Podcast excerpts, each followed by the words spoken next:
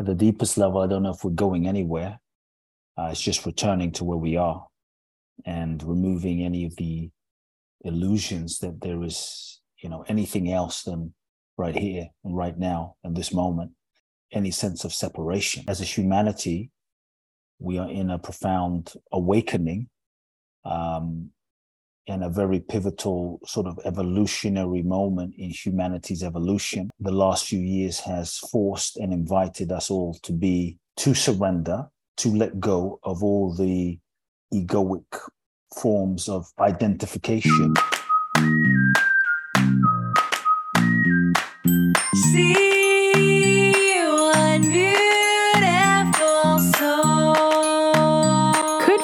One person actually make a difference in unifying the entire world? What are some tools I can use to live a life of more freedom? These are just some of the concepts you'll hear about in every episode of See One Beautiful Soul. Welcome back to See One Beautiful Soul. This is Barbara Heller, and I am so happy to be back here with you guys, hanging out, talking about how there is no such thing as separation. We are all connected. We are all the same, and whatever you see in someone else, you have, whether that's something you want to see or something you don't want to see. It's always an invitation, right, to looking deeper within.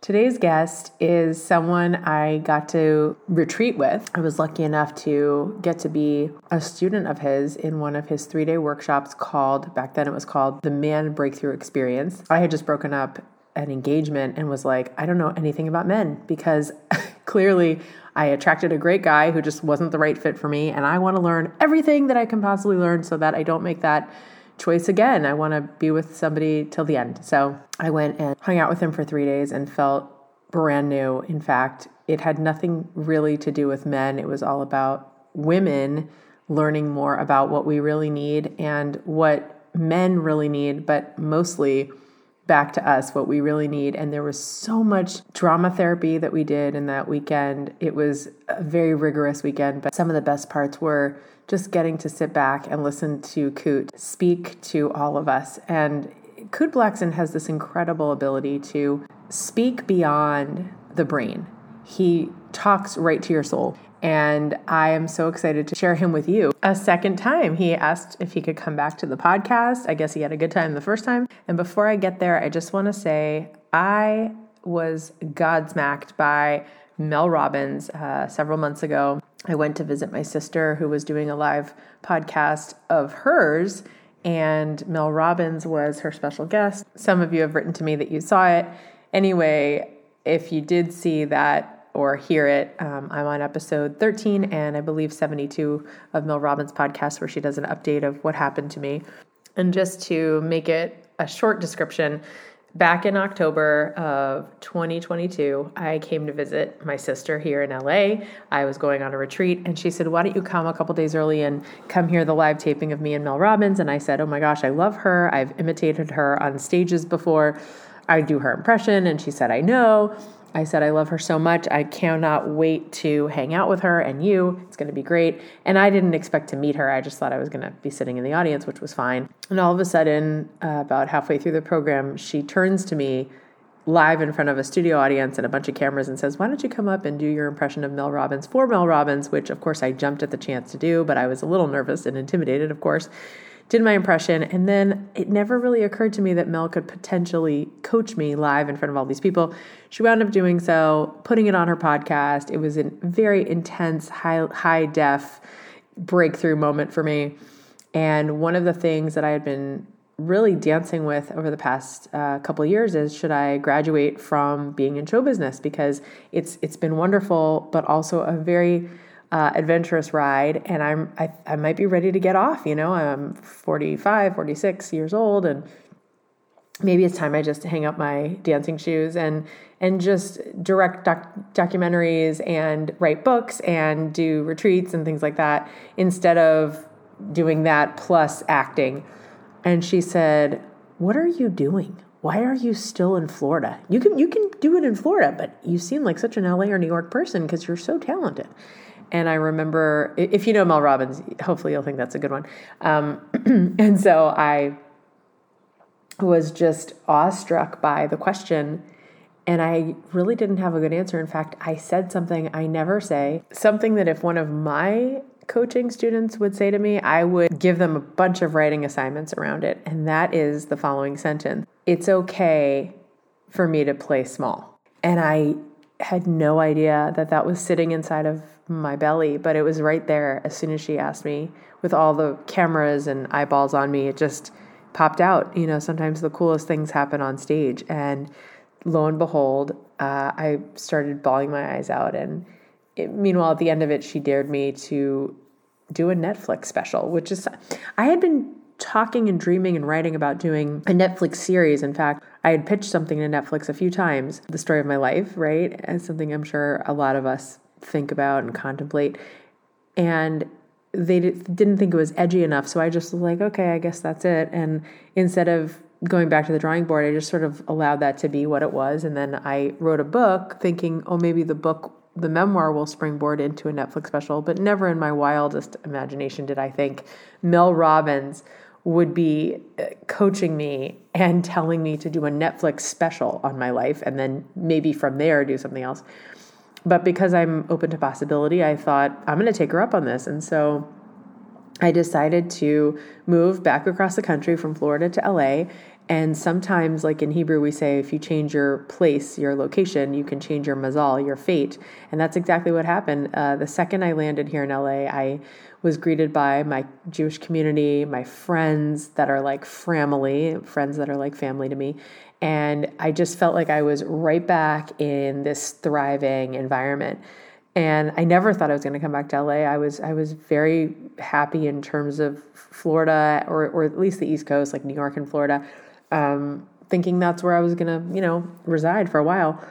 And it just became this thing where I was like, I'm going to write a show. I'm going to write a one woman show. And so I did. I wrote a show called Messianic Moments and Cosmic Conversations. It just poured out of me, where I'm playing eight different female characters from ages 18 to 88 with all different backgrounds, all different accents, uh, all different life circumstances, but all really saying the same thing, which is I am not listening to others the way I probably should be, and I am not being heard the way that I want to be. And it is a one woman musical, more of like a dramedy about the effects of cancel culture on our environment. And people today are so incredibly judgmental based on who you follow on social media, things that you say, words taken out of context. It's really affecting not just our mental and emotional health, but our spiritual health and sometimes even our physical health. The question that all eight characters are asked is what do you do when you feel a lack of faith?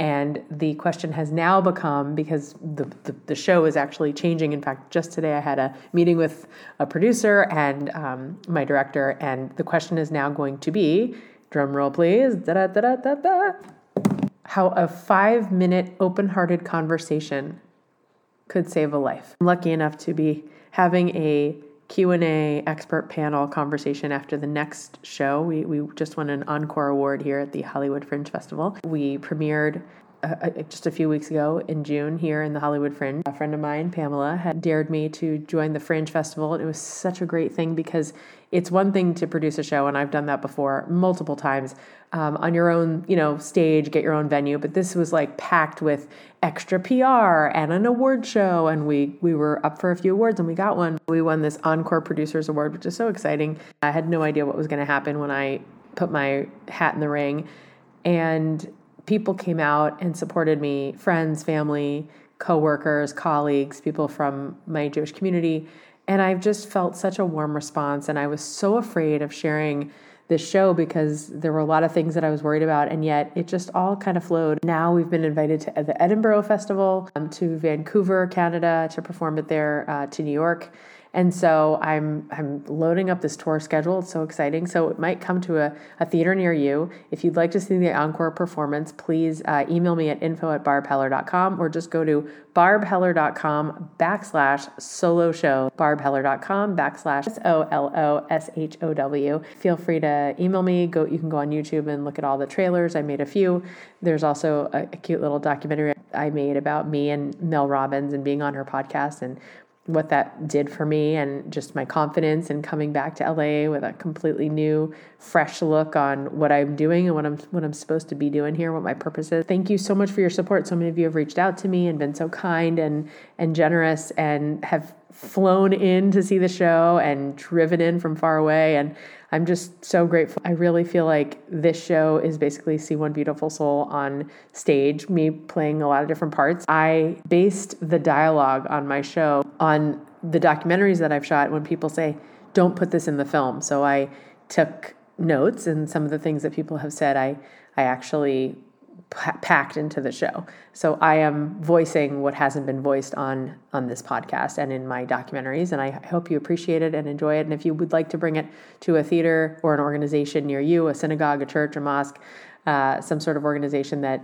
is dealing with people not listening to each other and judging harshly and people are in fights either emotionally or physically and you'd like to bring some more peace and love and humor and song and community to your community, let me know. I'm happy to bring it there.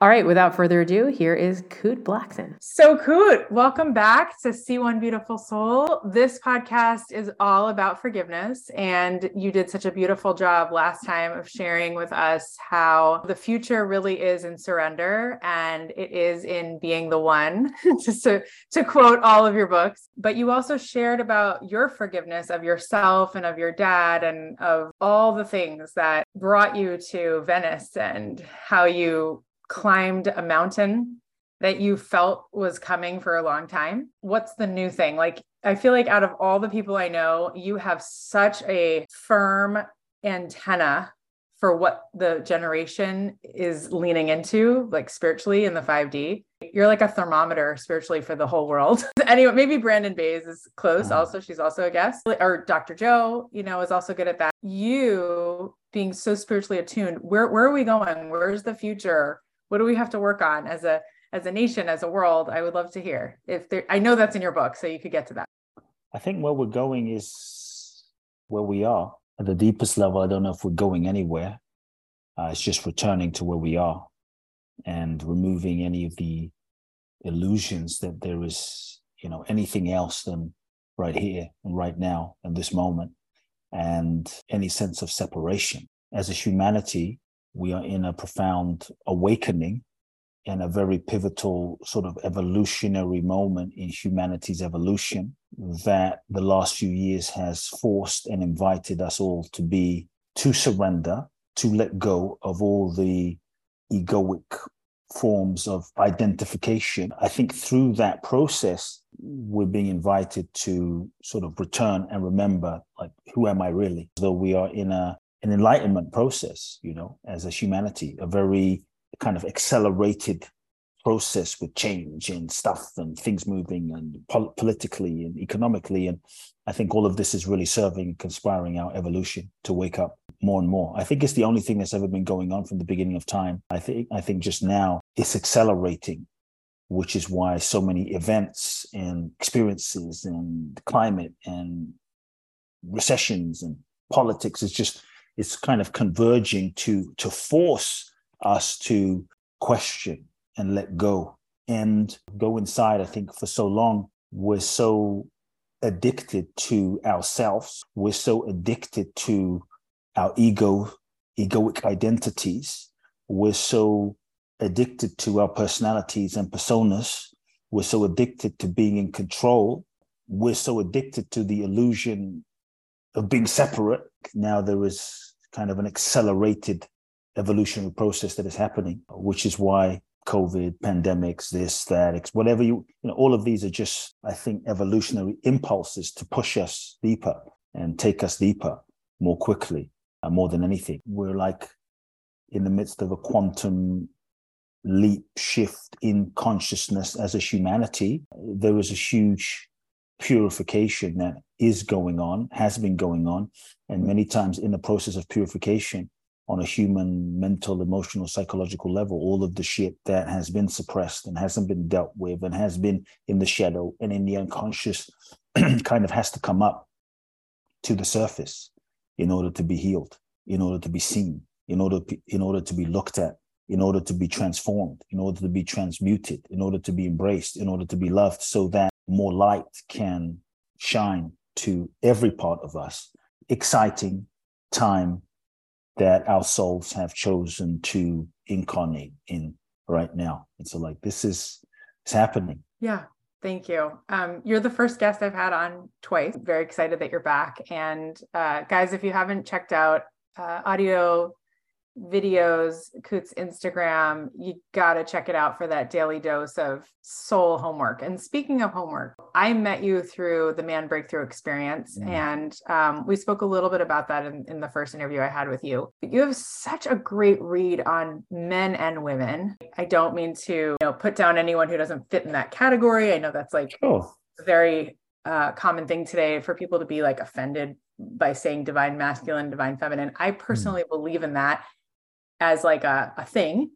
And I also totally see that some people have a difficult time with that because it may not be what they're used to or they might see themselves with certain parts and but i still think that we all carry pieces yeah. of divine masculine divine feminine and so when i was going to the man breakthrough experience with you for the three days that we were in that hotel doing so much good work and you know you came to me and you said the word surrender and it was like my homework i wonder if you could talk a little bit for people who are a little frustrated either in relationship as husband and wife or partner and partner or wife and wife or whatever that is. And also what is our homework in terms of like like you see the masculine as having this specific job and you do it so well at communicating. Have you seen any evidence in this awakening that people are starting to get it right quote unquote in a new way and if so, what's our homework? Hmm, I think our homework as human beings really to awaken and remember who we really are. I mean, that's that's the whole purpose of this whole thing. We are souls and we incarnate into this human experience in this human body, in this physical body, with our traits and our ethnicities and our physicalities and our personalities. Um, I think in order to learn, to grow, to evolve. And to me, life is really just a, a school, a, a university for our soul's evolution more than anything. And every experience, every relationship, every interaction, every uh, job, every boss, every everything of, about everything, everything is really part of the curriculum for our soul's growth and evolution. And so I think when we start seeing life from a deeper lens than just I'm here, I'm born, make money, and die, uh, when we start seeing life from the lens of the soul, we move out of a one dimensional perspective, we move into a more multi dimensional perspective. We start seeing life from the gold line, the what, to the soul line, and also the why. And it takes on, life takes on a different context. Life takes on a different perspective, a different relationship with life is what we start to cultivate. I, I would say from the recognition that we are souls, and our true essence and identity as souls beyond just this body, we start realizing that the real purpose of life is to learn, to grow, to evolve, to learn the lessons where we are with who we're with, regardless of whatever it is we're doing. And on some level, it really doesn't matter what we're doing. It doesn't matter who we're in relationship with. It doesn't matter what's going on. What matters is that we are learning the lessons where we are with who we're with, no matter what's going on. And we're evolving and realizing a deeper dimension of ourselves, expressing who we truly authentically are. That's the homework. So, in a sense, the homework for us is always happening. The homework for us is always going on. The purpose of our life is evolution. You know, homework is always in session. If you are diligently asking yourself the question, regardless of the relationship challenge, the work challenge, why is this happening to me? Not from a victim standpoint, why is this happening to me, but from a soul question of like, why did I attract this experience? And what is my soul seeking to learn? And what is my soul seeking to see about itself here? And how can I evolve? And what am I seeking to resolve? Then I think we can use every moment, honestly, every every interaction, even if it's challenging, even if it's difficult, even if it's seemingly impossible, even if it seems disastrous, we can use it for a growth, evolution, awakening, and um, I think that's our homework. you know? And so I think relationships can be one of the vehicles or one of the methods or one of the vessels or one of the pathways to to to show us ourselves. Uh, relationships can be one of the, shall we say, the vessels to reflect to us where we are and where we're not. You can think that ah, you're great, you're doing great, everything is amazing, and then you jump into relationship and all shit hits the fan, and then you start seeing, oh my god, like there's so much I haven't resolved, and there's certain lessons that I that I thought I had learned, but I haven't really learned, and it just relationship shows you, humbles you, is feed is a feedback mechanism for your evolution. When we understand that we are souls and the purpose of life, then we understand the purpose of relationship. That the real purpose of relationship is ultimately for your awakening, awakening and evolution as well. But when we have a misperception of it, then we kind of go into relationship to like get love and get the love that we didn't get when we were young. And we now often unconsciously make the person and our partners responsible for the love that we didn't get and they're the ones now i found someone i found the one and they're the ones that are going to give it to me and we put all of that pressure on them and the truth is no human being can really give that to us. No human being is is is too much for one human being to fulfill that desire. And ultimately the desire only god can fulfill that. Only really in our connection to the divine can that be fulfilled. Often we impose on another person the responsibility that is not theirs and relationship can become there can be so many conflicts in relationship because we're trying to get something that the other person can never fulfill. And many times we're not even in relationship with the other person. We're in relationship with our dad or our mom or our caretaker in our mind. And that and we're in transference and projection with the other person. Relationship becomes challenging and lots of difficulties and lots of problems because now we don't see the other person. We're not relating to the other person. We're in a trance somewhere else and so then there's so many difficulties that happen and projections and arguments about things that really aren't things that we're arguing about that's often not even about what we're arguing about if we can be aware of okay the purpose of life the purpose of relationship then we can move into relationship with much more conscious awareness and intention, then we can move into relationship with much more uh, understanding. And when two people can do that, then then you can start having a different context in relationship and maybe a sacred context in relationship to be able to hold each other and relate to each other that from a bigger viewpoint so that when stuff does come up because it will come up and difficulties will arise and challenges will arise and then you can not necessarily get so over identified or lost in the stuff and the triggers and the challenges but but but use the vehicle of relationship as a sacred container to heal to help each other heal to evolve to question to investigate also as its own process for evolution awakening and enlightenment and ultimately when we realize that there is if that's the case, then there really is no relationship out there. The person you attract to you is a mirror manifestation of yourself. The person you attract to you is a mirror manifestation of your consciousness. The person you attract to you reflects to you aspects of yourself that you most need to hear, heal and integrate and make peace with and learn and digest and you know embrace and forgive and and it might seem like there's a relationship out there in the form of the other person, but the other person is just showing you dimensions of yourself.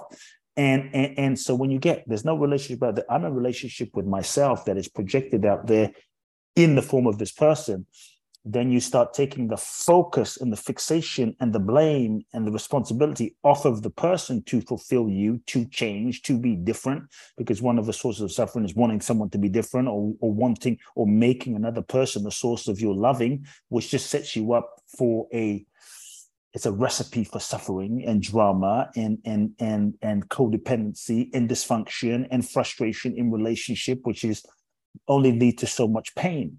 And so when you can understand okay there's no relationship out there the other person's mirroring to me aspects of myself so that when stuff does happen sure you might need to speak to the other person but you can speak to them from a from a more more awakened place. You can speak to them from more spaciousness and compassion rather than pointing the finger and blame.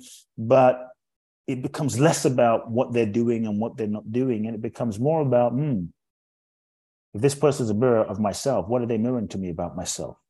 If this person is is is a, is a is a feedback as to where I am at in my consciousness, then what is it that I need? Why have I attracted this person? What is it that I need to look at? What is it that I need to shift? What is it that they're reflecting to me about myself that I don't want to see or don't want to shift or don't want to deal with or that is triggering triggering me so much?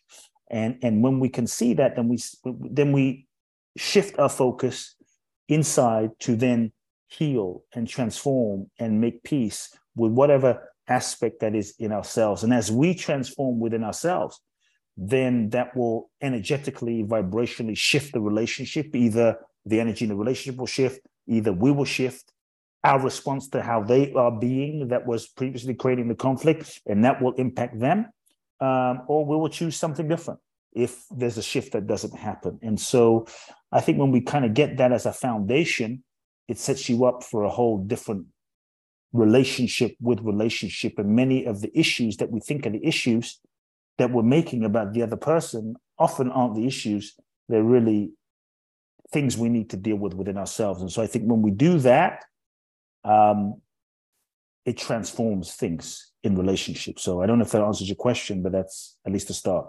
It totally does. Um, i really am a big fan of Byron Katie when she says, and I want to get your opinion on this. Okay. Whatever the person says mm. that you don't agree with, can you turn it around and say, I don't like that about myself? And people will sit there, like when I'm coaching somebody, I have a client right now who's like, if my daughter would just do this, or if my husband would just do this, and I'm like, let's go back what do you, what is it that you don't like about them? And then you know she'll say well if, if they just did this then i would be so happy but of course they're not going to do it. And i said where can you change the sentence to when i do this it really bothers me about me because they're they're we're literally in a hologram all the time of you know everything i mm-hmm. see about Kute that i like i'm like oh my gosh cool that means i have it too but i'm not thinking that i'm just thinking how amazing you are. But mm-hmm there's a part of me that knows that I see whatever I see in you, I, I have in myself, right? So whenever I see something beautiful in another person, I'm like, mm-hmm. wow, I must be evolving, right? Even just to be a colleague of yours or someone I get to interview, I'm like, mm-hmm. oh my God, how did I get to this level where I get to talk to, I get to spend an hour with Kute and like, wow, I'm so lucky.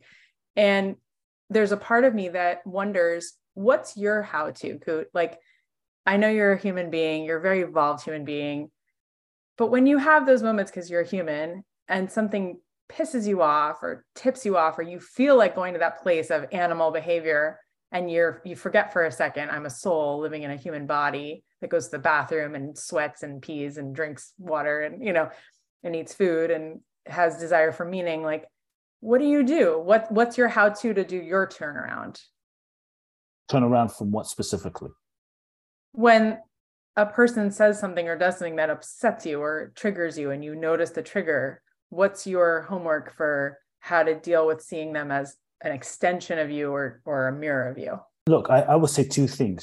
I think when when you do your mental emotional work and a lot of it, the things that used to trigger you don't trigger you in the same way. That's what I found for myself. So there's a lot of things that used to trigger the shit out of me. I'm honestly just it, it's not even that important anymore it doesn't upset me in the same way anymore. You know, I might notice it, I might see it. I'm like, oh, okay, you know, has nothing to do with me. When maybe 15 years ago I thought, oh, it's it's me and I'm upset. It's because I have ceased taking things as personally. My relationship with people's projections or what people do or say has radically shifted and transformed. I'm not saying I'll never get upset or triggered or, you know, but even when I do, so so that's one, I just don't take a lot of things personally in the same way anymore because I know it doesn't have much to do with me. It, it's really more about them and just let it be, let them deal with it, you know? And, and so that's, that's one thing.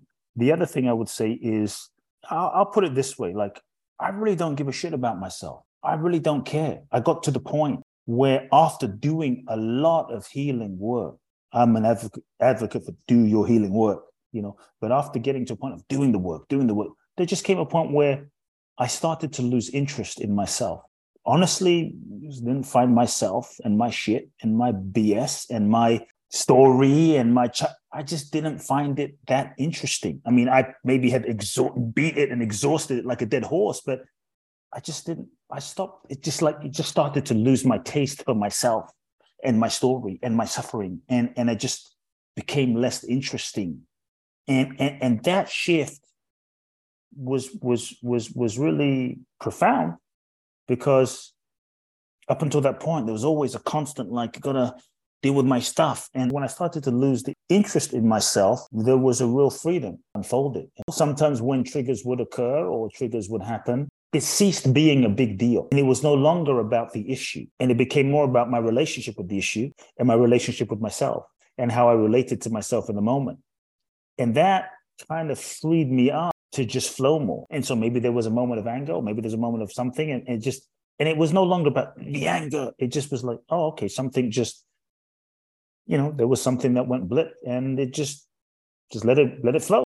In in relating to myself that way more and more, what I found was I began to reinforce my ego less. And when you in reinforcing the ego less, just certain certain kind of identities, ways of identifying just loosened and dropped away, and there was more space. I was reminded by what one of my very, very, very first teachers said to me when I went to India and was stuck with him in India, a very maybe supposedly enlightened being. Uh, and he said, Kute, if you want to change yourself, just hurry up and do it now. Because whenever you get enlightened, you won't give a shit. Like you you won't. And and I'm not saying I'm enlightened, but but I remembered when I when I noticed one day, like, I'm really not that interested in my hear my story and my eh, why am I angry? It just it just lost its interest, and and that was a, and I understood what he said. I was like, ah, oh, I really don't care that much. I mean, I'm aware, but I just don't care that much about what is happening. Like it really doesn't matter what is happening in me because none of these patterns in reactions and you know none of that is me None of that is what I really am. None of that is what you really are.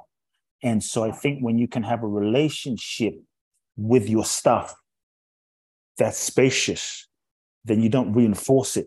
And as you don't reinforce it, it starts to lose its grip and falls away.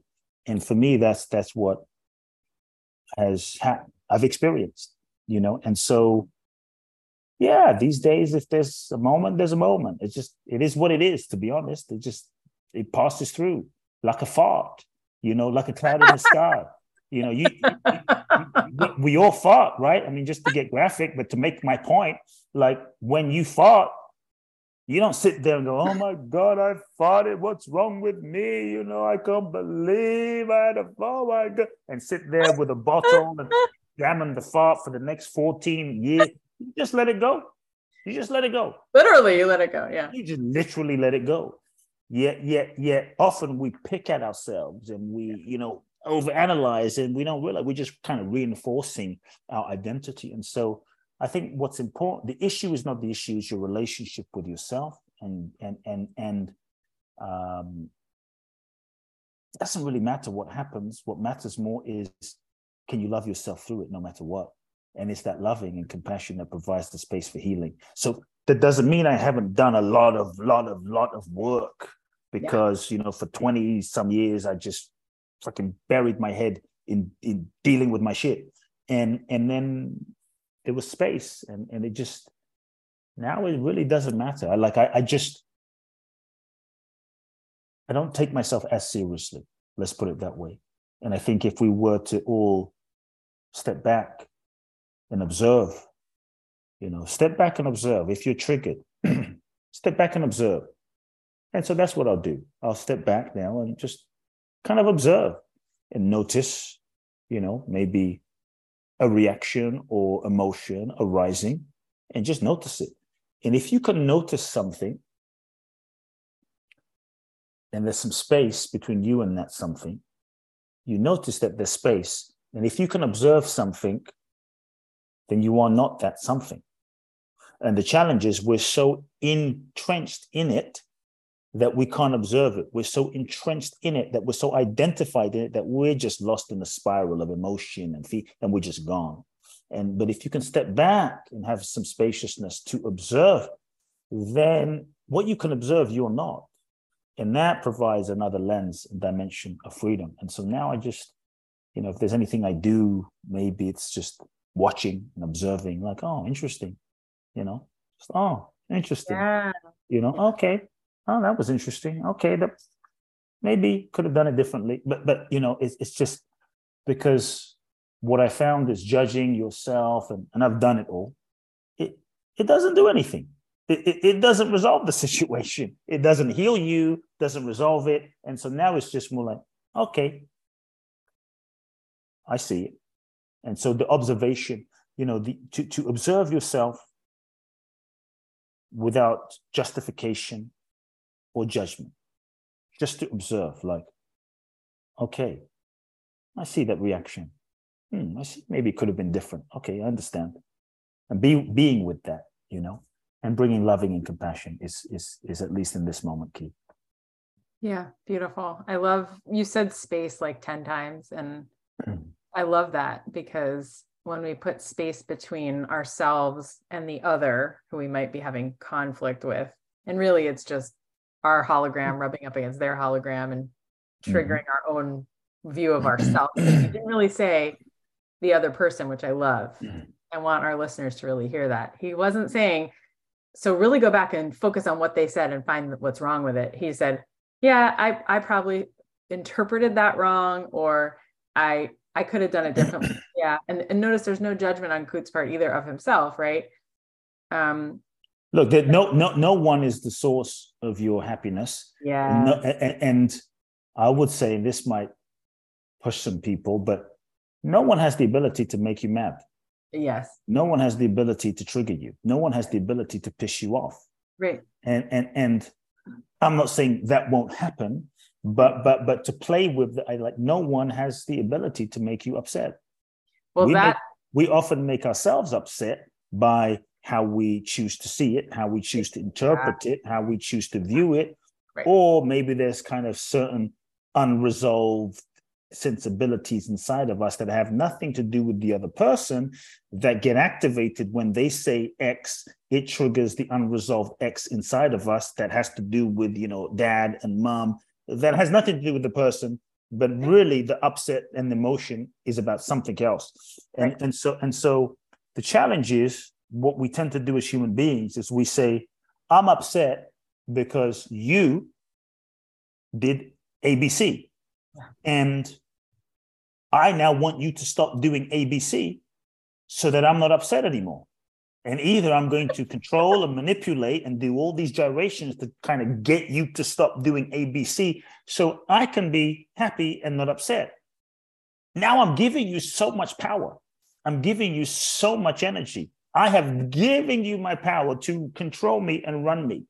And I'm not saying the ABC that you're doing is okay, is, is, is, is sane, is, you know, we're not debating that. But so long as you make somebody responsible for how you feel, you will suffer. So long as you make someone responsible for how you feel, you are going to suffer. And we have to ask ourselves, is it worth it? I just got to the point in my life where I realized, shit, I'm a puppet, I'm a slave. it's not worth it. It's not worth it anymore. And that's when I had to just kind of take my power back and say, no one has the power to make me upset. I'm not saying I never got upset again, but no one has the power. And I think when we can just hold that idea, and so when we say, I'm upset because you did ABC, we tend to focus on the ABC and trying to change the ABC to stop you from doing the ABC. But the real move, if you want to say turnaround, is when you say, okay, I'm not going to focus on the other person and changing them. I'm going to focus on my upset the upset, the the unresolved emotional, unresolved something inside of me that really was always there. They pushed the button, but if it wasn't in me, the button wouldn't have been pushed. And, and so either I try to get them to stop pushing it, or I heal this part of me so that even if they do push it, then I don't feel it in the same way. I don't feel it in the same way. And, and so that's freedom. You know, when somebody can push your button and nothing happens. You know, someone push your button and nothing detonates. Something push your button and you can still set your boundaries and say, yo, that's not cool, but you're not flipped out about it and, and on the floor for two weeks mad. You're just like, stop doing that, please. Right. And so you can still uh, uh, uh, set your boundaries and love yourself without the, the added charge of exhaustion that comes with with you know, stuff being complete in your own wounds. And so then, so the shift becomes not focusing about what you're doing or not doing, but focusing on what is this upset? What is unresolved inside of me? And so if you're in a moment of trigger, you can ask yourself, how is this feeling familiar? There's one question. How is this feeling familiar? Oh, it's kind of like my when I was seven. Like, how is it familiar? Do you start realizing that's what I need to deal with, not what they said? How is this feeling familiar? You know, what is this really about? And just being with the sensation and the feeling to allow that feeling to move. But when we get so fixated on the other person, we're distracting ourselves from the real essence of the feeling, which then keeps us stuck. You know, and so I think that's that's that's a move and a shift that can lead to more freedom. Yeah, I love that. It's like going to the doctor and they're like, "Oh, you have to work on your cholesterol," or mm-hmm. you know, your heart isn't doing so hot. Maybe you know, try cardio a few minutes extra every day. You don't. This one client I had is like, you know, she pokes the bear, she pokes the bear. And her friend, you know, we're living in such a litigious society, whether people are suing each other or writing about it on Instagram or slamming somebody and speaking so harshly about them. I don't even speak harshly about celebrities. The, you know, the only thing I post about is sometimes when the UN mm-hmm. gets it wrong and there's literally human injustice and I want people to be aware. Um, but I really watch it myself of like whether I, you know, when someone posts something even about a celebrity, it's like people think that just because you're you say something nasty about Justin Bieber because he was wearing the wrong thing, mm-hmm. what's the big deal? It is a big deal. You're you're literally adding to to yeah. someone. it's just bad energy, right? But even, so, even even with Justin Bieber or celebrity or what have you, you know, yeah. you think you're, you're, you're seeing them, but the reason we're triggered right. or you're triggered has nothing to do with them. They're just acting, they're just reflecting some part of yourself. That's exactly. a projection that you're not either you know that you either you're not owning you're not acknowledging you're not at peace with or you're not at peace with your capacity to do that and so it's easier to project yeah. that onto onto them you're like i'm not like donald trump why are you so yeah. mad why are you so mad i'm not you know what well, well because he's okay maybe he has maybe he's doing some things that aren't you know aligned exactly. possibly but yes. the level of charge you know right. you can still address the issue without all of this charge. And so right. often the, the fact that you have the charge mm-hmm. about Justin Bieber, about Kanye West, about, you know, right. the list goes on, yeah. has often nothing to do with the person. It has to do with you because someone else might look at it and go, yeah, Justin Bieber. Okay. Mm, shitty t-shirt. I don't like the t-shirt, but it is what it is. And, yeah. you know, don't like the way he behaves, but, right. you know, and, and so, and, and so whenever we see whenever we're triggered, whenever we start projecting and pointing and making about the other person, it's never about the other person. Yeah. And that and that is how we take our power back. You know, yeah. the world is a mirror manifestation of our consciousness. The world that we see is a mirror manifestation of our consciousness. The leaders who are running our country and the countries are a mirror manifestation of the collective consciousness Absolutely. of all of us combined. Donald Absolutely. Trump, Joe Biden, you know, uh, Putin, the list goes on. Well, oh, yeah. I, I, don't, I don't lie. Well, really? Is yeah. so many ways that we do lie to ourselves. All the times we say yes when we mean no. All the times we hide and you know are not in integrity. All the times we cheated on our wife or you know whatever whatever it is we do. All the times we cheated ourselves out of our own light. Like, like, and so there's so many ways that it's easier to project it onto someone else than to say, how am I out of integrity? How do I lie? How do I do some level of that? Or how do I have the capacity to do that that I'm not at peace with, that I'm not acknowledging, that I'm not, that I'm actually afraid of, that I'm denying my capacity, even though I never do that. my capacity to do that. And when you can make peace with that, you you sort of own that projection and you actually sort of collapse the separation and you bring healing to yourself and also the planet in dropping judgment. So let's say there's a mom who has mm. a daughter and a husband. The the mm. husband's treating her like on a dime. He could be rude to her and, and start yelling okay. at her.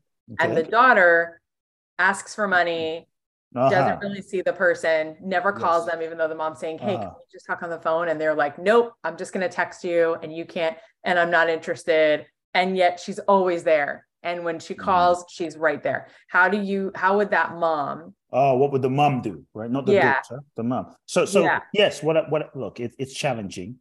Um, because, you know, the, the, the, in the example you're speaking about moms and moms give a lot and so I just want to say first, and again, I'm going based on a specific example. It could change if it was boyfriend and girlfriend, husband and what, but but but moms give a lot, and I think moms are heroes.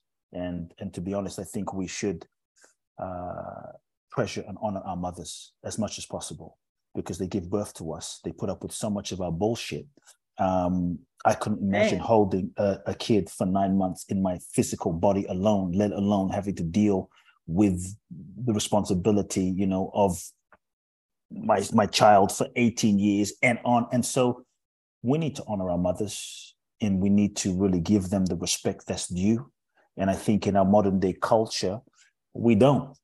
Uh, we are often quite entitled and we born parents raised us and then we're off and we're like bye see you later and we don't check in. We don't really care. We don't check in on our parents. We don't go visit them.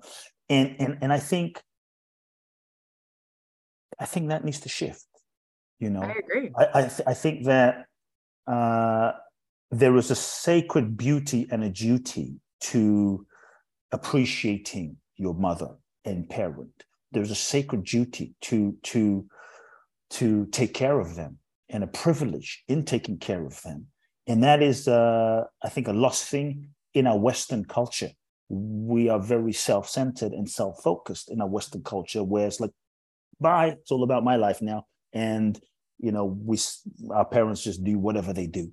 And in the Eastern, it's kind of the opposite, where maybe it goes to the other extreme where everyone lives together and it maybe it's a bit too much to take care of family. And so I think there just needs to be a beautiful balance, you know. Um, and, and so that's what I would just say. Like mothers need honoring for what they have done for us. And maybe you did not have the perfect mother and you know the mother you wanted, but still they're your mother and they still gave us life. And so just that alone deserves love and respect. If you're the mother, uh, I would say yes, really honor what you are and honor what you bring and honor all that you are because many mothers don't because in our culture we don't always appreciate mothers. Oh, i'm just a mother just a mother. You're the source of life. You're the source of existence. You're the source of the whole universe. None of the universe and every, everybody in it would not exist if we didn't come through you. And so i think when mothers can truly honor themselves and honor their real value and honor like what you are really bringing to humanity and the world even if you are, let's say, a stay at home mother, maybe you're not, regardless of what kind of mother, the fact that you are doing that is profoundly valuable. And so I think as a mother, honor yourself. And if you're in a place where your husband's treating you like crap and your kid isn't honoring you, then look, you have to look at your own relationship with yourself and where are you and what are they reflecting to you about yourself like, where are you not valuing yourself? Where are you not in relationship with yourself? Where are you treating yourself like your husband treats you and how your daughter treats you and how your kid treats you? And how do you treat yourself that way? Because also, if you are, if maybe you've made everyone else your life and you haven't really made yourself important in any way, and now everyone's gone, then you were also in a codependent relationship with them or a need-based relationship with them and they were your life they were your source and so unconsciously you know when they turn 18 and they grow up they they may feel that and they and they they, they need to break out of the maybe unhealthy dynamic that was need-based to just feel like they can breathe. And so it may not be that your kid doesn't love you. It might be more that uh, they're just trying to exist and breathe and find their own autonomy and space. And they don't feel that they can do that in relationship with you because it feels so dependent based. And, and that dependency feels like a chain. The dependency feels like a prison. And they love you, but but it feels so heavy to be in relationship with you because uh, uh, you are dependent on them for your sense of identity. And that is heavy psychically and psychologically for a child. And, and so the resistance is, I can't, I can't speak to you, can't be around you, can't, you know, and, and so I think as a mother, you have to look at your own relationship with yourself and find yourself and connect with yourself and mother yourself and love yourself and value yourself and love your inner child and heal those parts of you so that you can come into a deeper wholeness and completeness to to give yourself all the loving you probably gave everyone else to give that to yourself so that you you don't come from need. Because when you're also coming from need that will tend to push people away. That might push your kid away energetically even though they don't know why and and and when you come from need and lack it, not that this is right but you your husband may not respect you energetically as much because he feels like you're not whole and not complete. And and and so i think when you connect with your wholeness and heal your heart and heal yourself and come into your power uh, then you no longer come from need.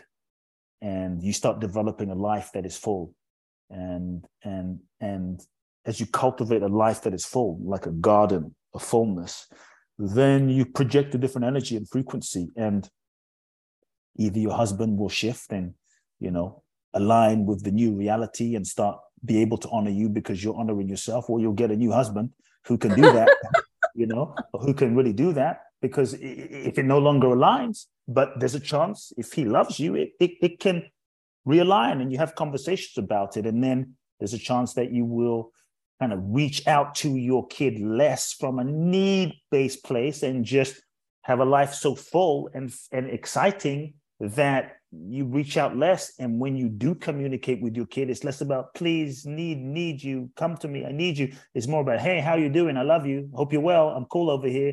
And then they start feeling your, you don't need them. You're not leaning on them. They start feeling your fullness that slowly they kind of start leaning back into you in a healthy way because like you you're in your garden sipping champagne celebrating yourself dancing having an amazing time and your kid feels that energy and starts going what's going on over there with my mom? And they kind of walk into your life and come into your garden and they start coming to you. But if, if it's like a field zero to 100 you've gone 98% to the other side and and there's no room for them to come to you. But if you kind of step back to like the halfway line now you give your kid the room to come to meet you. But right now maybe the way you're doing it from lack and need there's no room for them to come to you because you're always reaching out. So you have to also allow the space for them to show up. And they and likely they will feel that and with a bit of time if, if you love each other unless there's been some crazy traumas and dramas and abuse they will feel the space that they have to come to you. There are people who just have major challenges mentally that can't show up when you want them to. Yeah, that's that's different. Yeah, there, there, there are people right? that, you know, if there are chemical things, yeah. you know, real chemical things, then some people don't have the biochemical structure physiologically, brain wise. That's not an excuse, but there might be real sort of structural biochemical situations where people don't have the capacity or the bandwidth to actually do that. And all the more so when someone has that situation, we can't need them more because it's just like it's literally like suffering. You're, you're like, well, if I if I just complain enough or if I just ask, no, that won't work. You have to, yeah, you have to understand that. Yeah, that it's like a car that doesn't have the the engine you know, yeah. or doesn't have a piece of wire. It just doesn't have that wiring, at least in this moment. You but know? you can still learn to love them unconditionally. Yeah. And whatever yeah. comes is gravy or icing because you are loving yourself so much and you're loving them from such an unconditional place that you don't need them to come back to you. You don't mm-hmm. need that phone call. Mm-hmm. Whatever they give you is enough. So mm-hmm. thank you for that. So helpful. Could not have said it better. And since we're talking about lack, I keep hearing this word recession and uh, more crime and you know more difficulty in the world. And you know the news is just i stopped watching the news in 2001 however i'm alive i'm awake i have friends i have a phone. So there are sometimes things that come across my phone because who has a desk anymore? Who has an office anymore? And there's sort of like this zeitgeist of the world is so crazy oh the world is crazy now right? The world always was crazy. We just have 24 hour news that projects this fear and violence and scarcity. So, coming from what you just said about relationships, because everything is everything else and everything's reflecting everything else, when we're not respecting the mother, when we're not respecting our fathers and our grandparents and the elderly and the wisdom of living a life that's more than 20 years old or 40 years old someone who doesn't have an iPhone, doesn't have the latest Zoom account, and we're we're really just throwing them in the mm-hmm. gutter because they're just not with it or they don't understand or they didn't vote like us or whatever. How what I'm asking two things. Basically, how can we really awaken and along that those lines how can we get out of this scarcity mindset? Because in this moment there's so many people saying well i would take the dream of my life trip around the world. Well i would go for my dream career but there's a recession so i can't do this and i'm going to stay in this little box. What is something that we can do right now today that blows that out of the water? Because you and i both yeah, I, I, that it's I all th- energy. Yeah i think that you know there's a few things. I would say abundance is really not about what you have. It's about how you feel about yourself and about how you feel about what you have. Because you can have a billion, do- a billion dollars but not value yourself truly appreciate yourself and you're still poor. You can have a zillion dollars but live in such scarcity still and afraid of losing it and you're poor. You can have a billion dollars and just hoard it to yourself and you're poor. And so abundance is a state of mind it's a state of being and it's a state of how you feel about who you are how you feel about yourself how you feel about life. And i think when you eh, you know some of the most abundant people i've met have had nothing like literally nothing you know net worth $20 $30 $100 and and so it's a state of being um, and so not a function of what you have. And i think when you realize that it changes the game. Uh, and, and and so i would just invite people to uh, we get so focused on what we don't have. We get so focused on what we can't control. We so we get so focused on what we on what's going to go wrong. We get so focused on uh, uh, how far we have to go. We get so focused on what's wrong with us rather than focusing on like sounds simple, but we just don't do it. What's right about us? What's amazing about all that we do have to be grateful for and to feel it. If you want more abundance, stop complaining about what's wrong and stop complaining because the more you complain, the more you are praying and affirming for lack.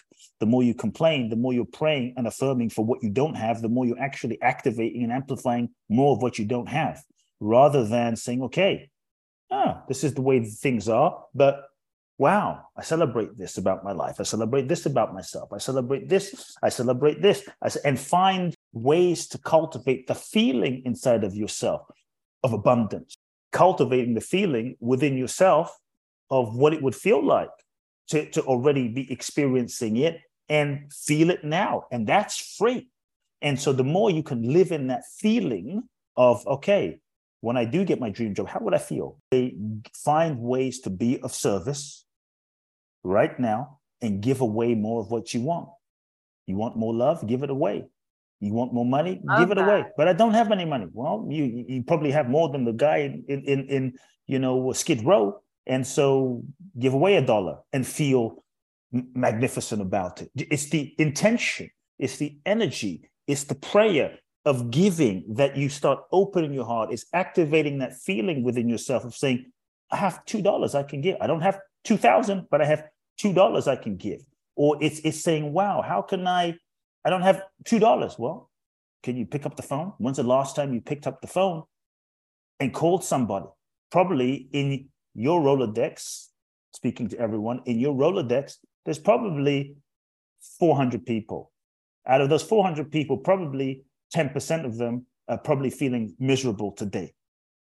So probably 10% of them are feeling like no one gives a shit about them. Maybe does my life really mean anything? Am I making a difference? Do I really matter? So you want to live in abundance? Stop just focusing on yourself and what you can get. Instead, focus on how you can be of service and start giving, because that moves you into the field of abundance, the state of abundance. Because in order to give, you have to open your heart. And when you open your heart, you open yourself to receiving at the level you're giving. And so pick up the phone and call somebody and speak to them for five minutes and let them know the difference they've made in your life what they mean to you, what you appreciate about them. You might just literally save a life. You might literally be transforming someone's mental health that is making a contribution because you don't know the struggles that people are going through right now. And so you might say, well, I can't do that. Well, then just smile. you know, just just walking down the street in the grocery store and just smiling. That's free. We can all give that. And so just find, even if it's a small way, to be of service and give. We live in scarcity because we're so focused on ourselves sometimes, my needs, my want, my my rent. My, I'm not saying don't focus on it, but when we get so lost in that, we start contracting. But when we start thinking of how can I make a difference? How can I be a contribution from small ways to bigger ways? It moves us into a, a bigger state of possibility. Okay, recession, blah, blah, blah, this and that. In recession, Somebody's making a billion dollars right now. There are billionaires being made right now, this moment, this second, right now. I'm sorry to say, but the richest man I think now is no longer Elon Musk. The richest man in the world is Bernard Arnault, who owns L- LVMH, which is, you know, Louis Vuitton, Moet, Hennessy, all the Gucci brands, what, but whatever, not Gucci, but all the other brands and, you know, what have yeah. you. And someone's buying Luxury, them. Somebody's buying them right now. Billionaires and some of the greatest fortunes are made in recession. Some yeah. of the greatest fortunes have been made in recession. So why not you? And and and and people might say, but I want to make money. But the thing is, you cannot make money and be abundant focusing on yourself. The people that make money, which is why I don't bash anybody that makes money. Elon Musk, Amazon, uh, Jeff Bezos, people want to hate on him. But the truth is, I used Amazon Prime last night at 11 p.m. and I got my product at 7 a.m. Now, I don't know about you, but I don't know if you or I added that much value to someone's life in the last 24 hours. 100%. So, so, yeah. so if you want more abundance, don't focus on, on money. Don't just focus on what you can get. Focus on how you can be of service and how you can add value and how you can add value by solving a pain problem or challenge. Because the people that are going to thrive during this time, the people that are going to make money during this time, are people that are going to be adding value to people's lives. Amazon, love them or hate them, they're adding value to people's lives. That's it. Elon Musk, love him or hate him, is adding value to people's lives in abundance and in the form of money.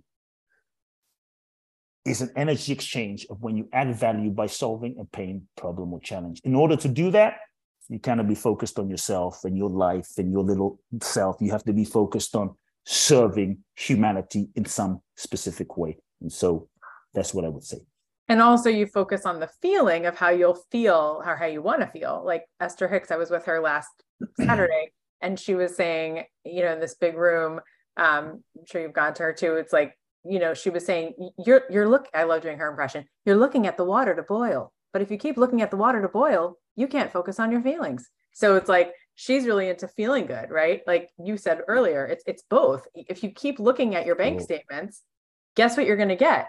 More scrutiny in your bank statements. But if you focus on how you want to feel then you actually then you have a then you have a chance of attracting other situations and people into your mm-hmm. life to make that abundance. Um, mm-hmm. and just based on what you said before i went to a kosher market yesterday because I, I, shop a lot in whole foods and Erewhon and, and, and a kosher market and so there was a woman having a really rough day i could see it on her face and i said would you like a hug and she said yes and so i hugged her and it was like hugging my grandma and I got so much out of it. And she said, I really needed that today. And I said, nice. It's my pleasure. I said, You know why I did that? She said, Why? I said, Because a year ago, we couldn't do that. Because a year and a half ago, we were in a mask and I couldn't even see your face to know you were you were needing a hug, but I just thought you might need it. It was such a good feeling. Um, Kute, thank you so much. I love when you speak. You're such a good riffer. You know, you you don't work with notes. It's so obvious. You just open your mouth and it's like a faucet of wisdom and golden sunshine. Um, how do we get in touch with you? How do we get your new book? Sure. What are like the bonuses? You always um, yeah, the new book. Uh, go to Amazon. It's it's called The Magic of Surrender. Get the paperback version. You can check it out there. Uh, you can go to my website, kuteblackson.com, uh, enter your name and your email to get a free three part uh, video training series on purpose and finding your purpose. So that's kuteblackson.com. Uh, for those that feel inspired by the conversation, uh, join me in Bali. Twice a year, I do an event in Bali. It's called Boundless Bliss. For those of you that may feel a calling to make a difference on the planet and serve humanity in some way, you feel a vision, you feel a calling, you're ready to transform yourselves and connect with your truth and live your destiny. Uh, the last 10 years, I've done a very special, unique 12 day seminar training without walls in Bali. Uh, you can find out more www.boundlessblissbali.com. This is my last year doing this particular event in Bali. So if you want to do it, this is it. I've done 20 of these events and they've been truly unlike anything on the planet. So, what are the dates of those? Uh, July the 28th through August the 8th. That's my birthday. I want to do it on my do birthday. It. This is it. This is the last year. Kute, thank you for being so magical. You. I'm so great grateful to know you. Thanks, Thanks for coming back. Bless you. Thanks Bye. for having me. Amen. Bye. And here are some takeaways from Kute Blackson. We are now in a period of awakening because people are realizing we're not just here to work, but to grow. The person you attract to you reflects all of the aspects of yourself that you need to heal. No one person can give you or heal all that you need to be given or to heal in this lifetime. They can, however, point out to you what you yourself need to shift or deal with and that which is triggering you so much. Shift your focus inside to heal, transform, and make peace with what we need to transform in ourselves, and you'll find your bliss. The energy in the relationship will shift. Often, the things that we take issue with inside of the other person is what we ourselves need to work on. Not reinforcing the identity and ego and losing that story that we've been carrying around will lose the intrigue eventually. So don't lose hope especially if you're someone like me and is always doing spiritual work. You won't have to prove or release it because it will be released. Kute says, when you fart, you don't sit there and go, What's wrong with me? You let it go, right? You stop overanalyzing. He says, Spiritual growth is like that as well. Can you love yourself through it no matter what? It's usually all about loving yourself no matter what. When you're triggered, step back and observe and notice a reaction or emotion arising and just notice it. Notice what's interesting about it. Stop beating yourself up and judging yourself. It doesn't do anything, it doesn't resolve any situation. No one has the power to make you upset. No one has the ability to make us upset. Also, the opposite is true. None of us are responsible for someone else's feelings either. So stop trying to change someone else's A, B, C, D, or E and focus on your own A, B, C, D, and E. If I say to myself, I'm not going to focus on the other person and changing them, instead, I'm going to focus on the upset, the unresolved, the triggered inside of me, then I can actually get to the work. They may have pushed my button, but it was always there waiting to be pushed. Set your boundaries, but stop focusing on what you're doing or not doing and what is unresolved inside of you. How is this feeling familiar? Ask it when you start to feel that triggering feeling. Where's this coming from? Where have I felt this before? That's what you need to deal with, not with what the person said, but rather what are you feeling and how is it familiar? Be with that sensation and allow it to move and flow and change. Don't hold on to it in the state that it's in. The world is a mirror manifestation of the collective consciousness. All the world leaders, reflection of us as a society. It's easier to project all of the problems onto someone else instead of saying, How am I out of integrity? How did I contribute to this? If I'm noticing this issue in my leaders, in my community leader, how am I noticing that because what what do I need to work on that is casting that same glow? Denying your own capacity to do that bring healing to the planet by dropping the judgment. Honor your mother, visit her. Honor your father, visit him. Take care of them. It's a sacred duty. Eastern culture, everyone lives together. Western culture, people leave home at 18, they hardly come back. There should be a balance. Mothers, they need honoring. You want more abundance? Save someone's life possibly by giving to them. Pick up the phone, go through your Rolodex, go through your address book, and say, Who have I not called in a while? Who might just need a little bit of a heart hug from a phone call from me? Pick up the phone, don't just text them, and listen to their voice. Call someone until you get their voice and tell them how much they mean to you. Remind them of something they once did to, to you or for you that really helped some way in your life. Go outside and get a coffee for someone. I'm sure you have at least $2 sitting around you could possibly give to somebody else. So use it. When we focus on, I got to pay my bills, I got to pay my rent, how am I going to pay for that big vacation that I want coming up, or the one that I couldn't go on because it was just too expensive? Find a way to stop in that the middle of that conversation you're having with yourself and instead of saying, I wish I had more, I wish I had more, I wish I was more abundant, go out and be abundant for someone else. Use the little bit that you have, your energy. And if you can't afford a $2 coffee for someone else or, or a, a smoothie, go and smile at the next person that you see in the street or in your grocery store. You will start to feel that abundance because it's something that really ignites kindness in the world and really ignites that beautiful feeling inside of you and the other person that's receiving it. You could actually save someone's life. We live in scarcity because we get lost in ourselves, in our homes, in our needs, and our bills. And instead of asking the question, how am I going to do it this month, this year, next year, uh, feeling overwhelmed, say, how can I make a contribution right now to the world? to others. You know, in this recession, people keep bringing up that word. Someone is making a billion dollars right now, besides Jeff Bezos and Elon Musk. Bernard Arnault, uh, the guy who owns Hennessy, Gucci, Louis Vuitton, someone is buying their wares, right? Even in the middle of a, of a horrific recession for a lot of places, there's somebody making money there's people that are working for them and somebody's profiting from that. It just it, money is constantly an energy it doesn't just stop. And you can feel more abundant when you start to be part of that flow and you give of yourself. Instead of feeling like everything's been taken away from you when you start to feel like you have nothing left that's when you need to give even more.